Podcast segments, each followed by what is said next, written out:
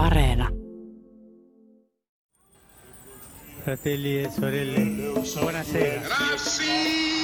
Luterilaisuus ei näy Bismillahirrahmanirrahim. päältä päin kovin paljon. In the name of God. On nuorempia perheitä. Selittelemättä Olemme tulleet ihmiskuntana teeristeykseen, jossa meidän on valittava uusi suunta. Entiset elämisen mallit eivät ole enää kestäviä ja luonnonvarat planeetallamme vähissä. Myös arvomaailmamme on alkanut muuttua siten, että pelkkä kuluttaminen ja rahallinen vaurastuminen eivät enää riitä sisällöksi merkitykselliseen elämään. Olemme alkaneet yhä enemmän kysellä, mikä tarkoitus juuri minun elämälläni on. Voisiko sivistys olla se käyttämätön voimavara ja vauraus, joka näyttäisi suunnan kohti uutta kestävämpää tulevaisuutta?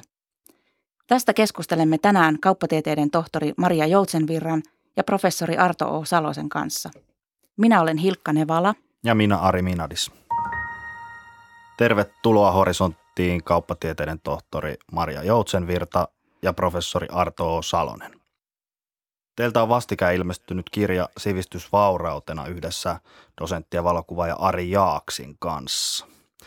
Millaista vaurautta sivistys on? Mihin tarpeeseen te olette kirjoittanut kirjan? Maria, jos vaikka aloitat. Joo, niin kuin me tuota, siellä kirjan takakannessakin kerrotaan, että tuota, meidän niin kuin ihmisten, ihmiskunnan koko tulevaisuus, niin se on yhä enemmän itse asiassa niin kuin ihmisten käsissä. Että meidän elämän ö, tapa ei ole enää niin kuin ekologisesti kestävä. Ja tämmöinen niin kuin kuluttamiseen ja, ja suorittamiseen ja niin kuin jatkuvan niin kuin tämmöisen tuotannon ja kulutusmyllyn kautta eläminen, niin se ei enää takaa tämmöistä hyvää elämää meille. Et meillä rikkaissa maissa tämä on mennyt vähän niin kuin överiksi ja nyt olisi hyvä suunnata katse vähän toisenlaisiin asioihin, että hei, että mistä tämä meidän hyvinvointi itse asiassa muodostuukaan sen jälkeen, kun meidän tietyt materiaaliset aineelliset niin kuin perustarpeet on niin kuin tyydytetty. Sitten kannattaakin itse asiassa niin kuin huomio suunnata ihan toisenlaisiin tekijöihin kuin tällaiseen materiaaliseen vaurauteen ja sen kasvattamiseen ja, ja kuluttamiseen ja suorittamiseenkin. Ja, ja sitten tämä sivistys tarjoaa todella hyvän niin kuin näkökulman siihen, että itse asiassa ne asiat, joihin meidän pitäisi nyt suunnata tämä katse, niin kohdistuu itse asiassa meihin itseemme, meihin, että keitä me ollaan itse asiassa tässä niin kuin tilanteessa, jossa nyt eletään, jossa meillä on tämmöiset ekologiset kriisit, ilmastokriisit – ja sitten myöskin tämmöinen valtava globaali eriarvoistuminen ja sitten myöskin maiden välillä tietysti on, maiden sisässä on niin kuin eriarvoistumista, että itse asiassa meidän ihmisenä pitäisi jollain tavalla niin kuin muuttua ja, ja mitä tämä muutos sitten onkaan, niin tätä me tarkastellaan tässä kirjassa. Mm. Arto on sanottu, että varsinkin me länsimaalaiset ihmiset elämme ennennäkemätön vaurasta aikaa ulkoisesti, mutta sisäisesti me ollaan hukassa itsemme kanssa ja saatetaan miettiä, että mitä järkeä tässä kaikessa on. Niin mistä tämä kertoo? Joo, ehkä se kertoo siitä, että meidän käsitys siitä, mitä hyvä elämä on, on aika lailla kaventunut. Se on kiteytynyt siihen vaurauden lisäämiseen. Eli elämän tarkoitus, näin niin kuin kär, kärjekkäästi sanottuna on se, että mä lisään aineellista vaurautta vuosi vuodelta ja siinä se meneekin sitten se elämä mukavasti. Eli ne isommat kysymykset jää tekemättä ja just jos ne isommat kysymykset jää tekemättä, niin sitten aletaan kokea sellaista mitättömyyttä ja tarkoituksettomuutta ja merkityksettömyyttä ja elämä pienentyy sellaiseksi suorituskoneena olemiseksi ja sellainen tietty ylevyys, jota elämä kuitenkin voisi olla, varsinkin kun inhimilliset perustarpeet on jo yllättävän helppoja tyydyttää meillä vauraissa Pohjoismaissa, niin ne ehkä jää sitten saavuttamatta. Eli kapea käsitys siitä, mitä hyvä elämä on, se on se haaste. Kirjassanne oli maininta, että 40 prosenttia hyvinvointiyhteiskuntia ihmisistä tekee työtä, jonka tuotoksen kokee merkityksettömäksi. Ajatellaan, että työ voi viedä niin kuin sen yhden kolmanneksen päivästä ja aika ison siivun elämästäkin, niin mitä se tekee ihmiselle, jos, jos hän kokee, niin kuin, että hänen tämä työpanoksensa on täysin merkityksetöntä? ihmiselle ja, ja yhteiskunnalle? Maria, jos vaikka aloitat. Tuota, tässä mun mielestä kiinnostava näkökulma on, on niin kuin se, että mitä me siellä niin kuin työpaikalla itse asiassa tehdään, jossa tuntuu, että tämä suoritusten määrä vaan kasvaa. Että jos me lähdetään sitä oikein tarkkailemaan, että tehdäänkö me liikaa asioita puolella kädellä ja puolella niin kuin aivoilla, että ja, ja mitä muuta me siellä tehdään, että ollaanko me jotenkin niin kuin samaan aikaan niin kuin huolestuneita siitä, että jos me ei suoriteta hirveästi, jos me ei tehdä kaikkea sitä, meidän, niin kuin, mitä meidän nokan eteen tuodaan, niin me, me niin kuin, tavallaan meihin tulee sellainen niin kuin levottomuus, että et, hetkinen, jos mä en näitä tee, niin säilyykö mun asema täällä työpaikalla ja, ja työmarkkinoilla ja näin. Että me ollaan tavallaan siis niin kuin pakotettuja tällaiseen niin kuin suoritusmyllyyn. Ja, ja Oletteko te huomannut niin kuin tällaista, että, että miten niin kuin, ainakin niin kuin asiantyötä, asiantuntijatyötä tekevien niin kuin ihmisten keskuudessa niin kuin havaitsee tällaisen niin kuin että tee joka päivällä semmoinen to-do-lista. Ja, ja tuota, aloitan niistä kaikkein tärkeimmistä, ja ne kaikkein tärkeimmät on niin kuin näitä, miten sun työtä arvioidaan, ja sitten mikä on sun uran kannalta kaikkein hyödyllisintä. Että aika, aika tällaisia niin kuin itsekeskeisiä juttuja. Ja sitten kun olet ne tehnyt, niin sitten alat tekemään niitä muita ja tee ne vaan sitten nopeasti ja vähän niin kuin puolella kädellä ja ei se nyt ole niin tarkkaa. Ja loput jätä tekemättä. Tämähän on niin kuin se yleinen tapa, miten niin kuin työpaikalta toimitaan. Et eikö tässä ole niin kuin jo ajatuksenkin tasolla jotain niin kuin tosi mätää? Et tehdään kamalasti työtä, mutta tehdään huonosti. Et tota, et sitä pitäisi niinku alkaa tarkastelemaan vähän, että hetkinen, että mitäs me niinku tehdäänkään, mille on lopulta tarve, niinku, millaisille asioille on tarvetta tehdä ja, ja katsottaisiin vähän niinku uusin silmin sitä, sitä niinku tekemisen tarkoitusta ja myöskin sen niinku tekemisen niinku arvokkuutta, että onko tällä tekemisellä niinku joku mieli ja ja tuota, minkälaisia arvoja ja lopullisia niin kuin päämääriä se palvelee. Että tämmöisiin ei niin kuin pysähdytä riittävän usein. Että jää niin kuin tavallaan semmoiset kytkökset tosi himmeeksi, että hetkinen, mihin tämä mun tekeminen lopulta kytkeytyy, mihin tämä niin kuin lopulta johtaa. Että, että eikö olisi paljon järkevämpää tehdä vähemmän tällaista niin kuin, tavallaan semmoista niin kuin, siis aivotonta työtä siinä mielessä, että siinä ei niin kuin löydetä sitä, sitä lopullista kytkentää. Ja tehtäisiin mieluummin vähemmän asioita, mutta tehtäisiin ne ihan mielettömän hyvin ja tehtäisiin ne tosi viisaasti. Ja jos me toimittaisiin näin, niin sitten mun mielestä löytyisi myös ratkaisut näihin niin kuin kompleksisiin ongelmiin, koska niissä on hyvin paljon kyse siitä asiasta, että, että hetkinen, että keskitytään nyt tähän tarkemmin katsomaan niin kuin näitä yhteyksiä näiden erilaisten tekemisten välillä ja löytyisikö joku niin kuin fiksumpi tapa, tapa tehdä. Että pitäisi mun mielestä niin kuin kiinnittää huomiota siihen tekemisen laatuun ja, ja suorittaa niin kuin vähemmän sille, sille niin kuin mindless tekemistä. Ja, ja sitten ehkä just siihen tarkoitukseen, että mitä varten tässä puuhastellaan, eli se toimeliaisuuden kohde. Me tunnistettiin kaksi luovuttamatonta toimeliaisuuden kohdetta. Jos pyrkimysten takaa pystyisi tunnistamaan se, että ollaan säilyttämässä elämän edellytyksiä – eikä tuhoamassa niitä, niin silloin ollaan jo suunta saatu aika lailla selville. Toinen on se, että jos pyrkimysten takana olisi jollakin tapaa tunnistettavissa se, että jokainen ihminen on arvokas pelkästään siksi, että on syntynyt ihmiseksi, että se riittäisi. Eli että ollaan luomassa tällaista, tällaista ihmisyyttä korostavaa maisemaa, eli puolustamassa luovuttomasti, luovuttamattomasti ihmisen arvokkuutta. Samalla kun pidetään kiinni siitä, että on tietyt ehdot, että homo sapiens ylipäätänsä voisi tällä planeetalla olla, niin silloin sillä työllä ehkä olisi sellainen syvä päämäärä, jolloin voitaisiin kokea, että ollaan tekemässä sellaisia asioita, jotka kestää kriittisen tarkastelun myös 50 vuoden päästä. Eli, eli se sivistys – olisi parhaimmillaan siis sitä, että meistä pystyttäisiin olemaan melko tyytyväisiä myöhemmin. Eli että meidän jälkemme elävät vois jollakin tapaa nyökytellä tyytyväisenä siihen, että me, me, me tehtiin oikeita juttuja. Meidän toimeliaisuudella oli sellaiset pyrkimykset, tavoitteet, kohteet, päämäärät, jotka antoi heille hyvän elämän edellytykset arvokkaan elämän mahdollisuudet. On sanottu, että me olemme nyt viimeistään tämän koronapandemian myötä ja ilmastonmuutoksen myötä jonkinlaisessa T-risteyksessä, niin mihin suuntaan meidän pitäisi nyt lähteä? Joo, tota, mä tuossa alussa vähän niin kuin sivusinkin sitä, että, että monet tahothan etsii näitä näit ratkaisuja ja, ja tuota, etsii niitä niin kuin todella hyvi, hyvinkin keinoin. Ää, mutta tuota, aika suuri osa näistä niin kuin ratkaisujen hauista niin kuin liittyy siihen, että, että yritetään niin kuin – jotenkin parantaa meidän nykyisiä jo olemassa olevia niin kuin yhteiskunnan rakenteita ja näitä niin kuin nykyisin olemassa olevien niin kuin organisaatioiden prosesseja. Että se vähän menee ton tyyppiseen toimintaan. Ja sitten samaan aikaan meillä on se haaste, että tämä moderni tämä kehitys ja tämä niin kuin tiedon ja teknologian vallankumous ja nämä markkinavoimat ja sitten tämä yksilöiden niin kuin kulutusvapaus, niin ne ei näytä oikein riittävän tähän, että nämä kestävyyskriisit niin kuin ratkeaisi myöshän niin kuin koronapandemiassakin on kyse tavallaan ihmisen ja luonnon niin kuin suhteen välisestä kriisistä. Eli nämä hyvin paljon kytkeytyy kuitenkin tähän niin kuin ekologiseen järjestelmään.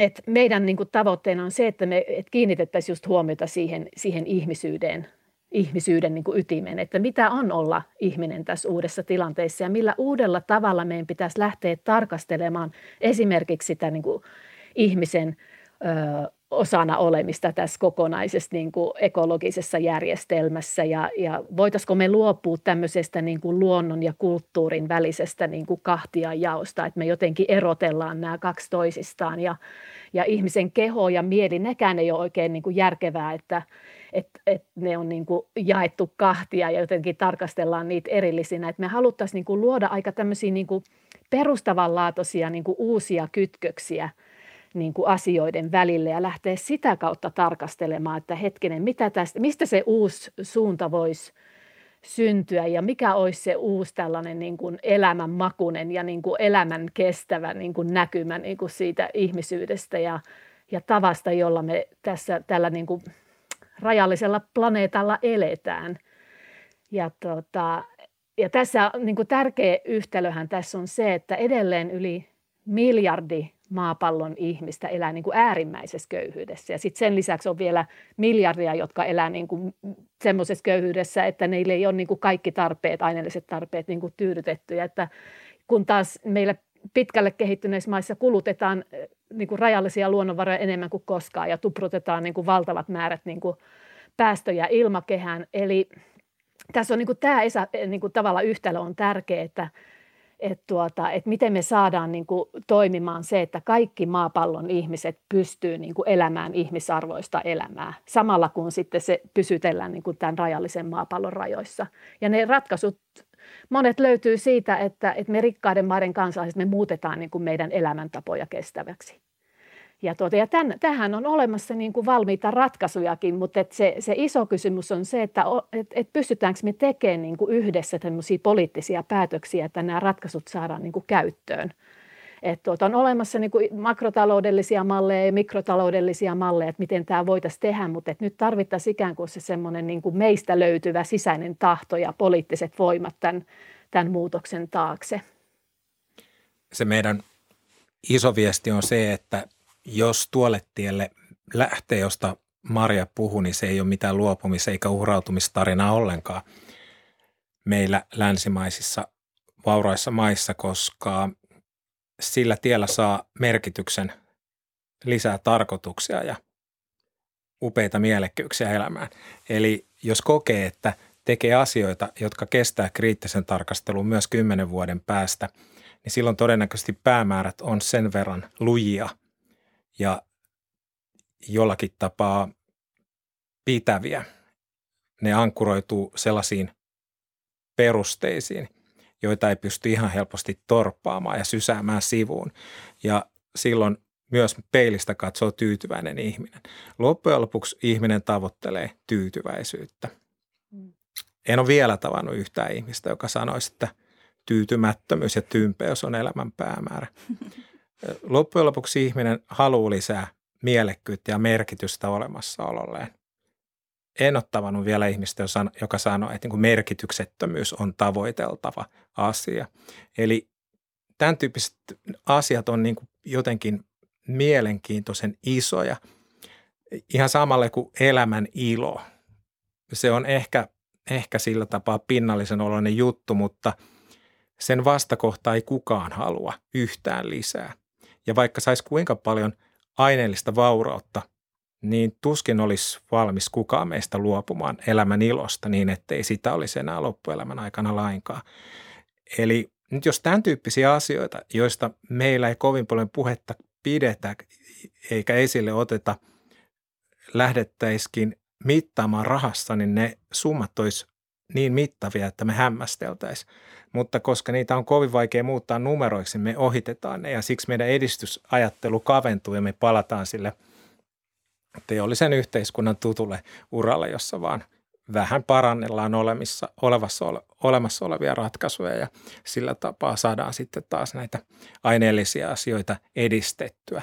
Eli me tyydytään ratkaisuihin, jotka ei anna meille niitä elämän mielekkyyksiä, tarkoituksia, rikkauksia, joita me kuitenkin loppujen lopuksi jokainen meistä jahdattaisi. Ja nyt se olisi mahdollista saada samalla, mm. kun me tehdään niitä asioita, jotka on kestävyyskriteereiden näkökulmasta juuri niitä ratkaisuja. Eli Toisin sanoen tässä on niin kuin tällaisen hyvinvointiparadigman avartamisesta kyse ja siinä mielessä täysin sivistysprojektista kyse. Eli kuinka me meidän mielenmaisema avarrettaisiin sillä tapaa, että me voitaisiin löytää täysi ihmisyys ja yltää sellaiseen ihmisen täyteen mittaan. Joo, ja ja yksi on keino tavallaan just tähän Arton kuvaamaan niin kuin avartamiseen ja mitä me käytetään tuossa kirjassa on niin kuin tämä vaurauden luonteen tarkastelu. Hetkinen, että mitä se vauraus itse asiassa onkaan, kun sehän on aika keskeinen käsite meidän niin kuin yhteiskunnallisessa keskustelussa. Se on totuttu niin kuin linkittämään siihen, että se on niin kuin rahassa mitattavaa tämmöistä materiaalista hyvinvointia. Ja sen juuret on tosi kaukana – ja tuota, me niin kuin tavallaan halutaan kyseenalaistaa ja niin kuin määritellä uudelleen, että hetkinen, että katsottaisiin tätä vaurautta vähän tarkemmin ja, ja me kytketään se niin kuin ihmisten niin kuin todellisiin tarpeisiin. Ja jolloin kun me tehdään näin, niin sitten vaurauden niin kuin suhde tähän, tähän jatkuvan materiaalisen elintason kasvuun ja sitten myöskin tähän niin kuin vaan rahassa arvonsa saavaan todellisuuteen ja niihin asioihin, niin se niin kuin heikkenee. Että sitten aletaankin nähdä, että hetkinen, että – vaurauttahan syntyy myös muualla. Että tämä tavallaan tämä tämmöinen materiaalinen, miksi sitä nyt kutsuu, kierto siellä niin kuin yhteiskunnassa ja sitten siihen linkittyvä tämmöinen niin kuin, rahassa mitattu tuota, edistyminen, niin se on vain yksi osa, vaan sitten sit meillä on myöskin näitä muita vaurauden tyyppejä. Että itse asiassa nyt me ollaan siinä vaiheessa meidän yhteiskunnassa, että tämmöinen niin kuin ajalliset vauraudet ja sosiaaliset vauraudet on itse asiassa tullut tullut niin kuin yhä tärkeämmälle siellä, että jos me alettaisiin kiinnittää huomiota tällaisiin vaurauden tyyppeihin, niin sitten tuota, löytyisi helpommin niitä ratkaisuja. Että tuota, et et tämä on se meidän viesti, että me voitaisiin näitä elämäntapoja alkaa muuttaa just kiinnittämällä tämän tyyppisiin asioihin huomiota. Ja näillä on niinku suora kytkö siihen, että miten me voidaan alkaa mittaamaan asioita toisin ja sitten myöskin miten me voidaan alkaa käyttää jokainen omaa aikaamme joka päivä hieman toisella tavalla. Et, et nämä ei ole niin kuin monimutkaisia yhtälöitä, mutta se, se isoin asia tässä on ikään kuin se, että vinksautella vähän meidän päässä olevia niin kuin asioita ja niin kuin vanhoja uskomuksia ja oletuksia, vähän, vähän niin kuin kyseenalaistaa niitä ja alkaa vinksautella nähdä asiat toisin tavoin ja, ja sitä kautta ikään kuin muuttaa sitä ajattelua ja sitä myötä niin kuin toimintaa. Maailma on monimutkainen systeemi, että, että, sen, että miten asiat liittyy toisiinsa ja miten ne kytkeytyy, niin nehän on aika hankalia monesti ymmärtää. Te puhutte tämmöisestä vertaisryhmien siilosta. Onko ne niitä semmoisia kuplia, missä ihmiset elää kohtaamatta toisiaan, että voisiko se olla joku, joku niin kuin toisten näkökulmien ymmärtäminen, joku ratkaisu? No, mehän halutaan innovatiivisuutta ja toisin ajattelua, toisin näkemistä ja uutta. Me tykätään luovuudesta, koska sen me näetään, nähdään, että se olisi ratkaisu kaikkeen edistykseen. Ja nyt se uusi ajatus syntyy sillä tapaa, että me otetaan virike toisenlaisesta vastaan. Eli joku esittää jonkun toisenlaisen ajatuksen ja me otetaan se todeste ja lähdetään pohtimaan, että mitä siitä voisikaan seurata. Eli innovaatiot syntyy instituutioiden rajoilla, ei yleensä siellä kuplan sisällä siellä yhdessä instituution sisällä ja sama ihmisten välillä, että hyvät ideat yleensä syntyy siitä, että saa inspiraation joltain toiselta ja sitten lähtee sitä kehittelemään yhdessä toisten kanssa sillä tapaa eteenpäin, että siinä rikastetaan toisen näkökulmaa. Joo, tuosta kun sä sanoit tästä niin kuin kuplaantumisesta. Tämä kuplaantuminenhan tätä just tämmöistä niin kuin me vastaan te, että meidän porukka vastaan teidän, meidän ajattelevien porukka vastaan teidän ajattelevien niin kuin porukka tai, tai mielipiteiden omaavien porukka, niin tämähän niin kuin heijastaa tavallaan tämä kuplaantuminen niin ihmisten niin kuin tavallaan sitä syvää tarvetta kokea, että hän olisi hyväksytty. Mutta tätä hyväksymistä haetaan niin kuin vähän niin kuin alkeellisella tavalla, että eihän ole oleellista siinä hyväksynnän saamisessa se, että hakeudutaan niin kuin samanmielisten porukkaa, että sehän itse asiassa niin kuin supistaa ihmistä. Ja se niin kuin tekee, tekee tuota, pikemminkin itse asiassa niin kuin mun mielestä niin kuin epä, epävarmentaa sitä ihmisen identiteettiä, että ei se ole kehittävää eikä sivistävää, että, että tuota, se aito hyväksyminen, hyväksymisen kokemus on ihan jotain muuta kuin sitä samanmielisten selkään taputtelua. Ja, ja tuota, eihän urheilussakaan niin joukkueen jäsenet, niin kuin, eihän ne edusta samaa mielipidettä tai poliittista kantaa. Että on joku muu merkittävämpi asia, joka yhdistää ihmisiä. Että urheilusta voitaisiin ottaa niin kuin joukkueurheilusta niin kuin esimerkkiä, että se, että se pystyy yhdistämään niin kuin hyvin erilaisia ihmisiä. Että tarvitaan vain niin se yhteinen tarkoitus ja päämäärä ja sitten sitä kohti – tuota, aletaan pelaamaan, hoitaa homma hyvin ja, ja tuota, tarvitaan erilaisia yksilöille, yksilöitä ja jokaisella on niin kuin oma rooli siinä joukkueessa. Että, että sehän on niin kuin tämmöinen niin kuin erilaisuudesta niin kuin huippuun niin kuin nouseva tämmöinen prosessi, missä siinä on niin kuin kyse. Että, että sen takia tämä, me tosiaan tuosta kuplaantumisesta niin kuin puhutaan. No, tietoa on olemassa paljon, että tiedetään, että vaikka tämä meidän suomalaisten elämäntapa niin vaatii semmoisen nelisen maapalloa, ja, tota, ja sitten kuitenkin, jos ajatellaan vaikka lapsiperhettä, että, että tietenkin vanhemmat haluaa lapsille vaan pelkästään niin kuin parasta ja hyvää ja muuta, mutta samalla äh, niin kuin kuluttaessaan saman tahtiin kuin ennenkin, ne sulkee sit silmät, äh, mitkä vaikutukset on ekosysteemille ja sitten mitkä vaikutukset heidän lapsilleen tulevaisuudessa, niin äh, mikä tässä toiminnassa on niin kuin logiikka? Kun tätä katsoo niin kuin matkan päästä, niin se on aivan järjetön. Se on sellainen pirstaleisuuden logiikka, eli pidetään asiat siiloissa ja suppiloissa ja lokeroissa, eikä katsella kuinka ne siilot, suppilot ja lokerot on kytköksissä toisiinsa. Ja nyt jos haluaisi saada todemman käsityksen siitä, mitä tämä elämä on, niin silloin pitäisi nähdä kytkökset asioiden välillä kirkkaammin. Eli tuo haaste, minkä mainitsit, se palautuu siihen, että meidän todellisuuden tulkinta on kovin semmoinen pirstaleinen. Me tehdään havaintoja yksittäisistä asioista, mutta ei niinkään kiinnitetä huomiota siihen, kuinka nämä asiat on kytköksissä toisiinsa. Saati sitten, kuinka ne asiat on vuorovaikutuksessa toisiinsa. Eli siellä on myös dynamiikkaa niiden asioiden välillä. Ja sitten meidän todellisuuden käsitys jää kovin keskeneräiseksi, suorastaan sivistymättömäksi.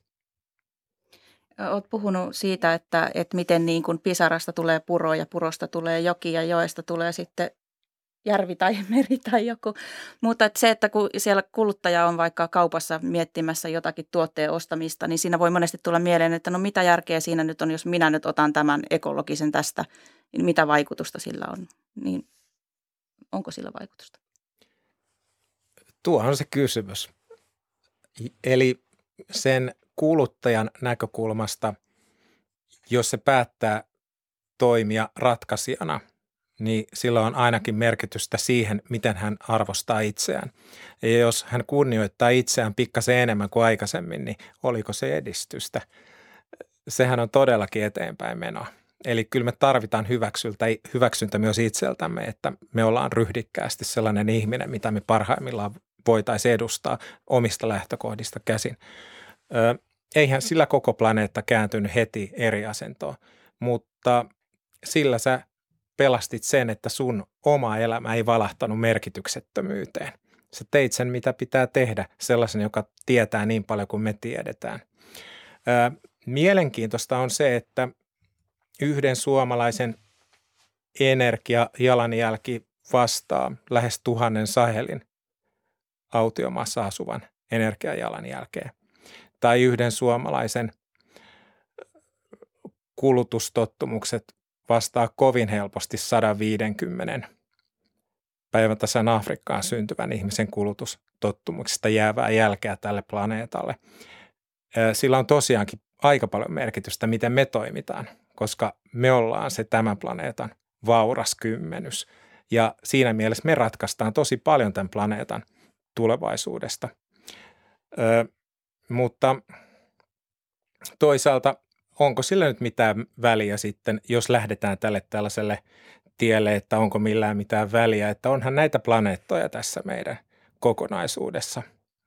Pelkästään meidän aurinkokunnassa on paljon, meidän aurinkokunta on vain yksi aurinkokunta tästä galaksista, missä, missä nyt meidän aurinkokunta sattuu olemaan. Näitä galakseja on tuhansittain. Jokaisessa niissä sisällä monia aurinkokuntia, jokaisessa aurinkokunnassa monia planeettoja. Onko sillä nyt mitään väliä, miten yhden sinisen planeetan käy? Ei yhtään mitään. Voidaan lähteä tälle tielle ja todeta, että ei mitään kannata tehdä. Mutta samalla mä tyhjennän mun elämän merkityssisällöt. Ne nollautuu. Eli mulla ei ole mitään sen suurempaa syytä mun olemassaololle ja se on kyllä aika rankka tie sekin. Eli jos haluaisi tästä ainutkertaisesta elämästä pikkasen niin kuin ylväämän ja sellaisen, joka jollakin tapaa palvelee sellaisia elämän tarkoituksia ja merkityksellisyyttä, niin kyllä silloin kannattaisi lähteä sille toisenlaiselle tielle. Ja sitä paitsi, miten se demokratia nyt rakentuikaan? Sulla on yksi ääni, mulla on yksi ääni, Sauli Niinistöllä yksi ääni. Ei kannata äänestää, koska ei yksi ääni tarkoita mitään. Mutta koko meidän demokratia perustuu sellaiselle systeemille, mikä on niin naurettava, että yksi ääni olisi mukaan jotenkin merkittävä. Eihän yksi ääni riitä mihinkään. Tällaista on. Eli, eli mä väitän, että edelleen me palataan siihen, että meidän ajattelu on kovin lineaarista. Me ei nähdä, mihin kaikkeen meidän oma elämä liittyy joka hetki, haluttiin tai ei. Jopa niin, että me jatkuvasti ihmisinä vaikutetaan toisiimme ja vaikututaan toisistamme tässäkin nyt. Ei me, ei me lähdetä tästä keskustelusta ihan samanlaisena eteenpäin kuin tähän tultaessa. Niin se nyt vaan on. Ja sitten jos katsotaan, mitä kaikki on saatu aikaiseksi. Me torpattiin otsonikerroksen repeäminen, koko planeetta uhkaava riski kohdistui kaikkeen elämään tällä planeetalla. Me todettiin, että laitetaan asia kuntoon. Maorius oli ansaitalogiikkana erittäin hyvää. Me todettiin, että ei tällaista, polkee ihmisarvoa me poistettiin. Se on nyt toisenlaista orjuutta, harmi, siihen pitää kiinnittää huomiota enemmän ehdottomasti – tai sitten Me Too-kampanja käynnistyi yksi tyyppi, joka totesi, että mä en oikein pidä siitä, mitä mä näen ja koen. Mä haluan muutoksen. Meni kaksi vuotta ja planeetta kääntyi eri asentoon. Me eletään kummallista informaatioaikaa, jossa me saadaan isoja muutoksia, jos me halutaan jotain tehdä. Mutta voidaan myös nostaa kädet pystyyn ja ajatella, että tehkööt muut meille huomisen, ei tässä mitään. Mutta huomistahan voidaan nyt tässä tehdä, jos halutaan. Vai eikö voida? Tähän iltaan voidaan vaikuttaa, vai eikö voida? Voidaan ajatella niin, että tehkööt muut tämän illan mulle. Mä menen sitten mukaan. Sama juttu kaikessa tulevaisuuteen liittyvässä. Ei, ei tulevaisuus tuu jostain valmiina, vaan se tehdään, koska tulevaisuutta ei ole olemassa, siksi se pitää tehdä. Et me ollaan ehkä lukkiuduttu sellaiseen polkuajatteluun, että tulevaisuus on lineaarinen menneisyyden jatkuma. Se ei pidä paikkaansa. Me voidaan tehdä siitä toisenlaista, jos me halutaan. Tai sitten voidaan todeta, että liian vaikeita ei jaksa. Olet horisontissa ja kuuntelet keskustelua uudesta tavasta hyödyntää sivistystä. Keskustelemassa ovat kauppatieteiden tohtori Maria Joutsenvirta ja professori Arto O. Salonen. Niin Maria, mitä tota, ajattelet tästä? Voidaanko me itse luoda näitä merkityksiä ja, ja tehdä tulevaisuutta? No todellakin. Et tuota, ja, ja toi, mihin Arto tavallaan tuossa jo, mitä hän sivusi, niin oli just tämä, että et, et jokainen hetki tavallaan, niin kuin mekin ollaan nyt tässä ja nyt, me käydään tällaista niin kuin dialogia. Niin tällainen dialoginen ikään kuin vastavuoroinen niin kuin kuuntelevaan ja ymmärtämään niin kuin pyrkivä keskustelu on, on todella niin kuin keskeinen tekijä siinä, että näin tapahtuu. Että jos me kuunneltaisiin enemmän ja me yritettäisiin niin kuin nähdä enemmän myös niin kuin ihmisten ikään kuin sen sen ilmitason, sen niin kuin puheen taakse, että hei, mistä nämä puheet itse asiassa kumpuaa, että mikä on sen ihmisen niin kuin puheen taustalla oleva tarve tai vaikka huoli, että mistä se lähtee, niin me alettaisiin niin kuin aika nopeasti löytää niin kuin yhdistäviä tekijöitä ja ne ratkaisut voisi löytyä niin kuin sitä kautta pikemminkin kuin sen kautta, että me, me niin kuin kiistellään niin kuin mielipiteiden tasolla, että mikä nyt on se, se, niin kuin se oikea fakta ja meneekö se niin kuin näin. Että mentäisiin vähän niin kuin syvemmälle siinä keskustelussa ja alettaisiin niin kuin vähän niin kuin hidastamaan, olemaan enemmän läsnä, kuuntelemaan toisiamme, koska tuota silloin voitaisiin nähdä, että hetkinen, että mehän halutaan ihan samoja asioita. Että kyse on enemmän siitä, että, että tuota, löydetään ikään kuin niitä, niitä yhteisiä keinoja lähteä tekemään sitä, sitä niin kuin uudenlaista niin kuin todellisuutta. Se on kiinnostavaa, kuinka, kuinka meillä on samankaltaiset ajatukset kuitenkin loppujen lopuksi. Harva haluaa lisää lapsityöläisiä tekemään meille teepaitoja, että saataisiin teepaitojen hintoja vähän halvemmaksi. Tai harva oikeasti haluaa kiihdyttää ilmastonmuutosta. Eli kyse on vain siitä, että meille on vaikeaa toimia kestävästi. Me halutaan sujuvaa, helppoa, joka päivästä elämää, joka siinä letkeästi kulkee eteenpäin, johon ei tarvitse kiinnittää sen kummemmin huomiota – mutta nyt on, tämä on suuri mahdollisuus tämä pandemia, koska tämä on pysäyttänyt sen normaalin letkeän kulkemisen ja meidän rutiinit on rikki tällä hetkellä ja nyt me haetaan toisenlaisia rutiineita. Aristoteles jo totesi aikoinaan, että ihminen on sitä, mitä hän toistuvasti tekee.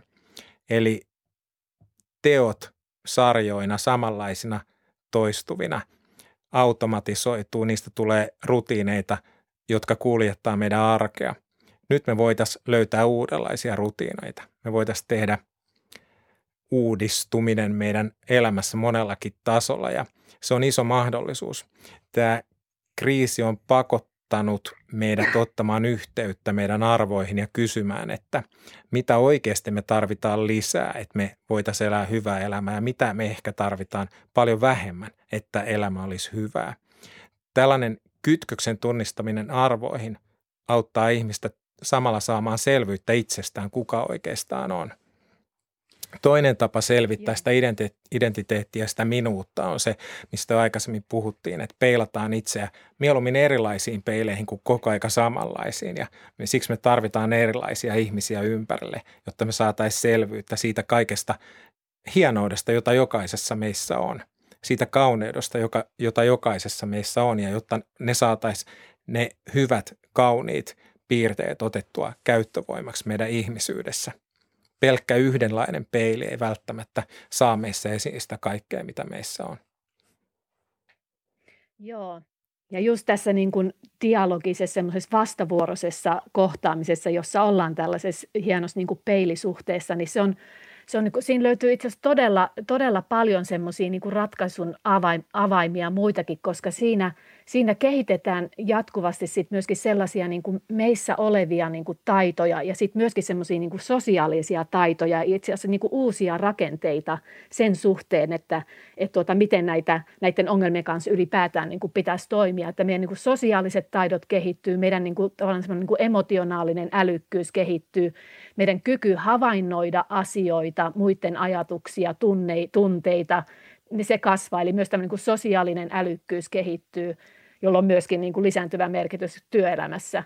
Et me, tavallaan siellä, siinä löytyy niin kuin tämmöisessä dialogisessa vuorovaikutuksessa löytyy niin kuin valtavasti just sen tyyppistä kehittymistä ja sivistymistä, jota me nyt tässä, tässä hetkessä tarvitaan. Että et, et hyvin monet niin kuin, ratkaisun avaimet löydetään sitä kautta ja sitä, sehän, siinähän on niin kuin kyse vaan siitä, että kuinka, millä tavalla me ollaan keskenämme niin kuin tekemisissä, miten me vuorovaikutetaan toisiimme ja, ja, tuota, ja millä tavalla me itse asiassa niin kuin tullaan jokaiseen tilanteeseen kohtaamaan asioita, ihmisiä, ajatuksia, niin, niin siinähän siitä on kyse. Ja – ja mä näkisin, että tämä suurin este tällä hetkellä on, että miksi, miksei tähän ole vielä niin kuin päästy, on se, että meillä ei oikein vielä ole yleiseen niin kuin tietoisuuteen lyönyt läpi se, että hetken, että meillä on olemassa monenlaisia tapoja käydä keskusteluja, että, että väittely ei ole ainoa, eikä myöskään tämmöinen kuin kompromissin hakeminen neuvotteluteitse ole se ainoa reitti, vaan sitten on olemassa tämä dialogi. Ja jos me syvennyttäisiin siihen, että, että millä tavalla niin kuin dialogia käydään ja miten siinä ollaan, niin se antaisi myös meille paremmat välineet käydä näitä muitakin keskusteluita, eli käydä parempaa väittelyä, käydä parempia neuvotteluja, että et siinä mielessä mä kokisin, että tämä, jos me saataisiin tämmöinen niin dialoginen käänne tähän meidän yhteiskuntaan, niin se olisi todella niin kuin iso harppaus tässä niin kuin kyvyssä niin kuin vastata näihin todella niin kuin moni, moniulotteisiin ja mutkaisiin niin kuin ongelmiin. Niin dialogisuus on yhteyttä toiseen ja jos mä saan yhteyden sinuun, niin silloin mä saatan pystyä oivaltamaan omassa ajattelussa jonkun ristiriidan – joka kannattaa korjata, jotta mä olisin enemmän sitä, mitä mä parhaimmillani voin olla, jotta mun ajattelu ankkuroitus pitävämpiin pisteisiin. Ja samalla kun mä saan Joo, yhteyden sitten... sinun, joka edustat jotain erilaista kuin minä, niin mä Joo. voin löytää jotain uutta. Eli se on myös sen kaiken luovuuden ja innovaati, innovati, innovatiivisuuden lähde. Joo, ja nämä, niin kuin tähän niin kuin dialogisuuteen liittyvät niin kuin innovaatioteoriat just korostaa tuota ja, ja niin kuin korostaa sitä, että itse asiassa se uusihan ei synny niin kuin kenenkään pään sisällä, että se uusi syntyy niin kuin ihmisten välissä. Eli siksi pitäisi kiinnittää huomiota siihen, että mitä hetkinen, mitä tässä tilanteessa nyt meidän välissä voisi lähteä syntymään, jota meistä kukaan ei nyt osannut niin kuin etukäteen ennustaa. Että hetkinen, että kun me nyt tässä keskustellaan, niin alkaako tässä niin kuin jotenkin hahmottumaan joku juttu ihan uudella tavalla. Eli se huomio sitten kiinnittyykin siihen, että mitä alkaa syntymään siinä tilassa, kun me ollaan niin kuin kuuntelevia ja, ja läsnä olevia ja, ja irrottaudutaan ikään kuin siitä tarpeesta, että mun pitäisi jotenkin niin kuin päteä tässä tilanteessa tai mun pitäisi niin kuin heittää se joku, joku timantti, joka sitten on se johtava ajatus, vaan se on niin kuin kaikkien jakama ja kaikkien yhdessä tuottama se – se uusi juttu, joka dialogissa lähtee niin kuin nousemaan. Et sikäli se on hirveän hieno tapa käydä keskustelua, että siinä ollaan niin kuin tasavertaisia ja jokaisella on niin kuin, ikään kuin syntyy myös se tunne siitä, että on tarpeellinen siinä, siinä keskustelussa ja sen ratkaisun syntymisessä. Millainen rooli teknologialla on uudessa sivistysyhteiskunnassa? Teknologia pitää huolen, huolen ö, vauhdista, nopeudesta, mutta se on orja. Se on ihmisen orja, koska teknologia ei kerro sitä, mitä hyvä elämä parhaimmillaan voisi olla. Se pitää ihmisen itse määritellä. Eli ihminen määrittelee suunnan ja teknologia toteuttaa sitten, jotta siihen suuntaan päästään nopeasti liikahtamaan. Joo, ju, just näin. Ja, ja niin kuin teknologia tuo tosi paljon mahdollisuuksia, jos ajatellaan tätä kestävyysongelmia esimerkiksi ja vaikka niin kuin uusiutuvan energian käyttöä, sen kasvattamissa, millä on muuten suora yhteys siihen, että saataisiin luotua lisää työpaikkoja ja ö, omavaraisuutta. Mutta tosiaankin ne on, ne on todella hyviä niin kuin renkejä ja se iso haaste on siinä, että miten me saadaan se teknologia ikään kuin fiksusti käyttöön ja, ja myöskin sillä tavalla – että se, se niin kuin asettaa meidät ihmisenä sellaiseen ö, toimijuuteen, jota me halutaan olla. Eli että se teknologia ei lähde niin kuin yhtäkkiä korvaamaan jotain sellaista, jossa itse asiassa me ihmiset ollaankin parempia. Ja, ja nyt pikkuhiljaa me aletaan niin kuin, ö, ehkä tajuta sitä, että esimerkiksi, että ei kaikkea kannatakaan digitalisoida, vaikka siihen olisi mahdollisuudet. Että, että mietitään hetkinen, että mitä, mitä tässä niin kuin kannattaa tämän teknologian avulla mennä. Että ei pidä niin kuin innostua liikaa siinä mielessä, että jos joku teknologian innovaatio löytyy, sitä aletaan heti niin kuin innokkaasti niin kuin vaan soveltaa joka puolelle ilman, että käydään ekana tällaista niin kuin harkintaa ja, ja, ja tuota, eettistä harkintaa ja poliittista harkintaa, että mikä siinä on niin kuin järkevää. Et tällä, tällä hetkellä me niin kuin haetaan nyt vähän sellaista tasapainoa sen suhteen, että – että tuota, et tällä, niin kuin poliittiset päätöksentekijät ei aina tajua sitä, että mihin kaikkeen se teknologia itse asiassa vie, ja sitten taas teknologian kehittäjät ei oikein ymmärrä, että, että hetkinen, että mitkä ne onkaan ne meidän yhteiskunnalliset tai eettiset haasteet. Että tässä pitäisi niin kuin löytyä se sellainen hyvät kytkökset, että se saadaan niin kuin hyvään käyttöön se teknologia. Teknologiat on välineitä, ja se on harmillista, että siitä meinaa tulla itseisarvo, eli hyvin helposti kun menee kuuntelemaan, että mikä se Suomi 2050 on, niin siellä puhutaan 5Gstä ja IoTsta ja lohkoketjuista ja tekoälystä ja virtuaalitodellisuuksista. Ne kaikki on välineitä johonkin. Ja nyt tämä tällainen välineellinen puhe, niin se, sen ongelma on siinä, että vaikka ne välineet itsessään olisi oikein oivallisia, hyviä, niin jos ei niitä kytketä jonkun suuremman palvelemiseen, eli jonkun ylevän päämäärän saavuttamiseen, niin silloin niistä tulee sellaisia irrallisia asioita, jotka ei kuitenkaan äh, ihmistä sillä tapaa nosta ihmiseen täyteen mittaa, että ihminen voisi kokea, että elämä suorastaan on haltioitumiseen asti viehättävää ja että tämä päivä kannattaa elää. Eli jonkinlaiset päämäärät täytyy luoda ja ne päämäärät on kaikkea muuta kuin teknologioita. Teknologiat on välineitä. Eli tämä tällainen niin kuin välineestä, välineestä niin kuin päämääräksi siirtyminen, eli, eli että välineestä tulee vähän liian iso asia, niin se on tällä hetkellä ehkä yksi sellainen, mikä on vallalla keskustelukulttuurissa Suomessa. Mä haluaisin vielä tähän loppuun kysyä semmoisen asian, että kun aina sanotaan, että kun on tämä globalisaatio ja että me ollaan niin kuin siinä mukana ja meillä on pakko olla, muuten ei pärjätä. Ja sitten on nämä rajalliset resurssit ja on tätä niukkuutta ja sitten siitä täytyy niin kuin näin. Mutta jotain meillä on rajattomasti, mitä me voitaisiin jakaa. Niin mikä olisi sellainen, mikä saisi siihen oikeaan suuntaan kääntymään sitten? Mitä, minkälaisia resursseja meillä on käytettävissä? Rajatonta on luovuus, tieto, luottamus – mitä muuta, uteliaisuus, kunnioitus, myötätunto, siis hyvin tällaisia niin kuin inhimillisiä ominaisuuksia, jotka on itse asiassa to- todella niin kuin tärkeässä roolissa, kun lähdetään näitä, näitä uusia ratkaisuja luomaan. Ja kun ylipäätään lähdetään – elämään semmoista niin kuin merkityksellisempää elämää. Et, et tässähän niin kuin nähdään niin kuin se, että nämä, nämä keskeiset resurssit on aineettomia ja ne on niin kuin runsaita ja niiden varaan niin voidaan, voitaisiin alkaa rakentaa paljon enemmän. Ja jättää nämä aineelliset niin kuin rajalliset resurssit ikään kuin sit siihen niin kuin, mihin ne, mihin ne niin kuin soveltuu. Että ei niitä kannata niin kuin käyttää tyydyttämään sellaisia tarpeita, joihin niin kuin löytyy niin kuin aineeton ja parempi ratkaisu – et, et tuota, et just tällainen niin kuin ymmärtäminen, että mikä on aidosti niukkaa. No, luonnonvarat, meillä on niin kuin rajallinen määrä tunteja päivässä, ne on, ne on niin kuin niukkoja, mutta entä sen jälkeen? Alkaako sitten olekin hyvin paljon asioita, niin kuin sellaisia runsaita, joita ei kannata enää miettiä sellaisen niin kuin niukkuusajattelun kautta, että hei, että enpä jaakaa tietoa tai enpäs, enpäs nyt luotakaan sinuun, luotetaan rohkeasti, jaetaan tietoa rohkeasti, ollaan yhdessä uteliaita ja perustetaan tämän tyyppiseen niin kuin jakamiseen se, se toimintakulttuuri, niin alkaapa syntyä tulosta, sanoisin. Ja sitten se, se tarvii suunnan, tuo toimeliaisuus, joka lähtee noiden runsaiden, ehtymättömien voimavarojen varaan rakentumaan. Ja se suunta voisi olla vaikka se, että rakennetaan maailman ensimmäinen aidosti lapselle paras yhteiskunta, joka on ilmastoneutraali. Ja nyt joku sen ilmastoneutraalisuuden rakentaa, se tarvii paljon erilaisia ratkaisuja. Joku ne ratkaisut tekee, koska luonnonvarojen ehtymistä puhutaan kymmenen vuoden päästä ihan eri sävyyn kuin tänään. Ilmastonmuutoksesta puhutaan kymmenen vuoden päästä ihan eri sävyyn kuin tänään luonnon monimuotoisuuden hupenemisesta tai kaventumista puhutaan kymmenen vuoden päästä ihan eri sävyyn kuin tänään. Eli joku ne ratkaisut tekee.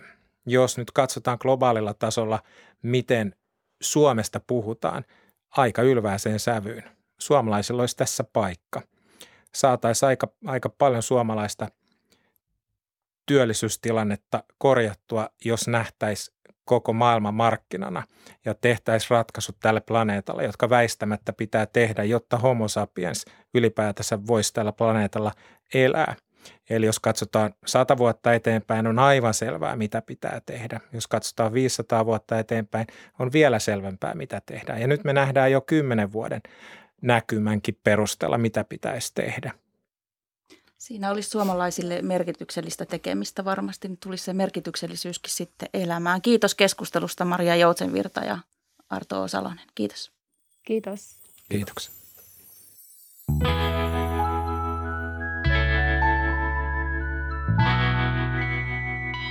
Tämä oli Horisontti. Mukavaa, kun olitte seurassamme.